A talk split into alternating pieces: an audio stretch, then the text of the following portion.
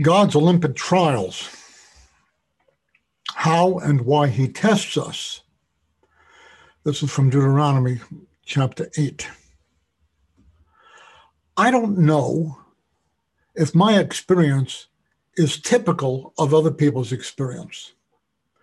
But I find that as I grow older, I spend more and more time remembering my past and reflecting on it. This can be an exercise in nostalgia, in regret, or even in rejoicing. But it seems to me that the older we get, the more we reminisce, and also the more we have to reminisce about. Remembering is a big theme in the Bible. It is supposed to be a way we learn the lessons of life both good and bad. In today's parashah, remembering crops up five times, and four times we are told to not forget. And when the Bible speaks of remembering, it means that we should soberly reflect on something in order to learn or retain some lessons from the experience. Today, we are going to examine together how Moshe urged our people to soberly reflect on how God tested them in the wilderness. What lessons were they supposed to learn? And how does this apply to our lives today? So we begin with Deuteronomy chapter 8. All the mitzvot I am giving you today, you ought to take care to obey so that you will live, increase your numbers, enter, and take possession of the land Adonai swore to your ancestors. You ought to remember everything of the way in which Adonai led you these 40 years in the desert, humbling and testing you in order to know what was in your heart, whether you would obey his mitzvot or not. He humbled you, allowing you to become hungry, and then fed you with man, which neither you nor your ancestors had ever known, to make you understand that a person does not live on food alone, but on everything that comes from the mouth of Adonai. The text goes on to say, during these 40 years, the clothing you were wearing didn't grow old.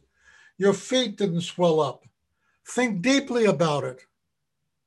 Adonai was disciplining you just as a man disciplines his child. So obey the mitzvot of Adonai your God, living as he directs and fearing him. God tests us in order to humble us.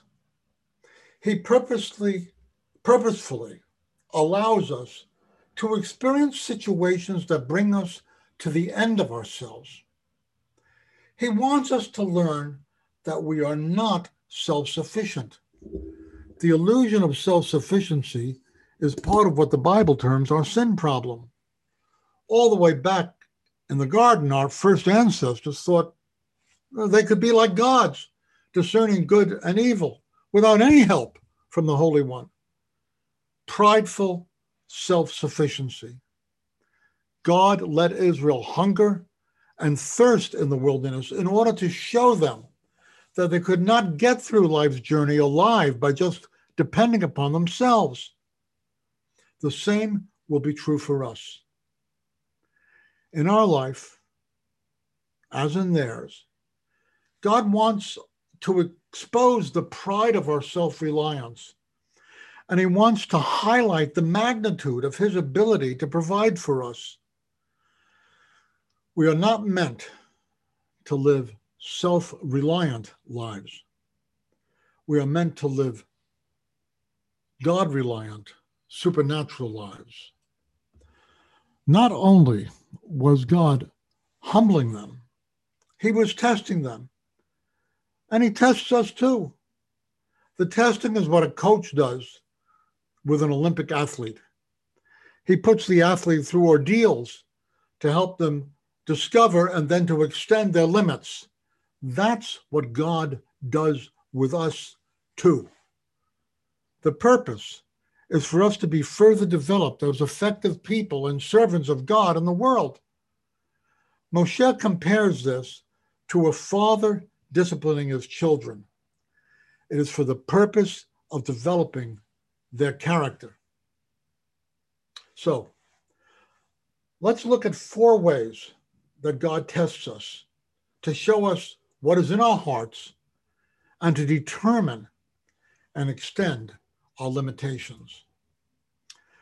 This is my mentor, Bobby Clinton, who taught us that these ways of testing can be found in the Bible. But we also encounter them in our own lives, not just in the Bible, but in our lives. Here they are. There are four of them. Four ways God tests and seeks to move us forward in life. In an integrity test, God evaluates the intent of our hearts. In such testing, a situation will come up that tempts us to compromise our inner convictions. When we fail such a test, we will go through a time of spiritual stagnancy and recovery. Passing such a test assures our progress and momentum in our life as God's servants. Think of Joseph, who refused the enticements of Potiphar's wife because he was so faithful to what he believed, God advanced him until he became the second in command in all of Egypt. But if he had failed, he might have ended up like King Saul, who failed his integrity test and ended up a complete wreck. In an obedience test, God seeks to assess our response to reveal truth. There may be something in Scripture that strikes us. But what do we do about what we have discovered? Do we let it pass? Or do we implement action of some kind that reflects the truth that we have discovered? Here, I think of Daniel, who in chapter 9 discovered in the prophecies of Jeremiah that uh, Israel was to be in captivity for 70 years. He realized those 70 years were about up. So he devoted himself to weeks of fasting, confession, and prayer in order to help to expedite God's purposes for Israel. He passed his obedience test. He obeyed what he discovered in Scripture. Do I? Do you? In a word test, God assesses our ability to receive and understand some sort of specific guidance from God and our capacity to work it out in our lives in a way that deepens our commitment and impact as His servants. There will come times in our lives when God reveals things to us when we know, because we know, because we know. A word test examines what we do with such flashes of holy insight.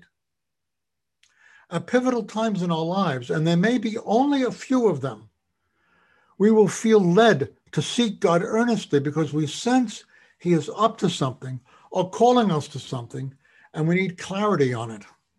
So we seek God earnestly, and then some avenue of action takes shape in our hearts and in our minds what do we do with that? Do we ignore it or do we obediently explore it? This process of seeking a word from God, a guidance of some sort, clarity, and then following through is a word test. Gideon. Gideon sought a word from God and then asked that it be confirmed. You know, the fleece, remember? God did confirm it. He did that for him. And then Gideon had to part with his community's idolatry and lead a small band of citizens in a battle against incredible odds, odds fighting the Midianites who had dominated them. He got the word from God, who even confirmed it. And as a result, he led Israel in victory against all odds. Finally, there's the faith test. A faith test is a challenge to pursue what one perceives to be a God given course of action. A challenge to pursue what one perceives to be a God given course of action. We know we are being called to step out in faith, to walk by faith and not by sight. These situations may be few in our lives, but for many of us, they will come. These are times when we are being called to believe God for something that's really beyond us. When we sense the call, which comes with a kind of gentle insistence, what do we do? If we then act in faith, we experience the faithfulness of God in a way that drives our faith roots deeper, maturing our vision of God and our confidence in Him. Doing so will be a confidence builder for later trusting God for bigger issues. We find this with Abraham, leaving Ur to go to a land that God would show him. We also see this in Abraham believing God uh, uh, for a, a countless multitude of descendants when he is starting out as an old man with no children at all. So, what does this mean for us? Just this God has not called us to be couch potatoes. He has not called us to be his fans. He's not called us to become experts or his publicity agents. He has called us to be his children, and he wants us to mature and become disciplined and he has called us to be his servants. Are we available for God to lead us on in our service to him? If so, then may he find us curious and attentive to the ways he tests our readiness and capacity to follow him in integrity tests, obedience tests, word tests, and faith tests. This all reminds me of a scripture in the book of Hebrews. And here it is My child, do not regard lightly the discipline of the Lord, or lose heart when you are punished by him. For the Lord disciplines those whom he loves and chastises every child whom he accepts. Endure trials tests for the sake of discipline. God is treating you as children. For what child is there whom a parent does not discipline? If you do not have that discipline in which all children share, then you are illegitimate and not his children. Moreover, we had human parents to discipline us and we respected them. Should we not be even more willing to be subject to the Father of spirits and live? For they disciplined us for a short time as seemed best to them. But he disciplines us for our good, in order that we may share his holiness. Don't be afraid of God's tests. It shows that he's engaged with you. He's your coach. He's your father. He wants to develop in you a kind of Olympic faith. So look for it, recognize it, and cooperate. And henceforth, O living God, on the basis of what we learned today, may the words of our mouths, the meditations of our hearts, and the actions of our hands be acceptable in your sight, O Lord, our rock and our Redeemer. Amen.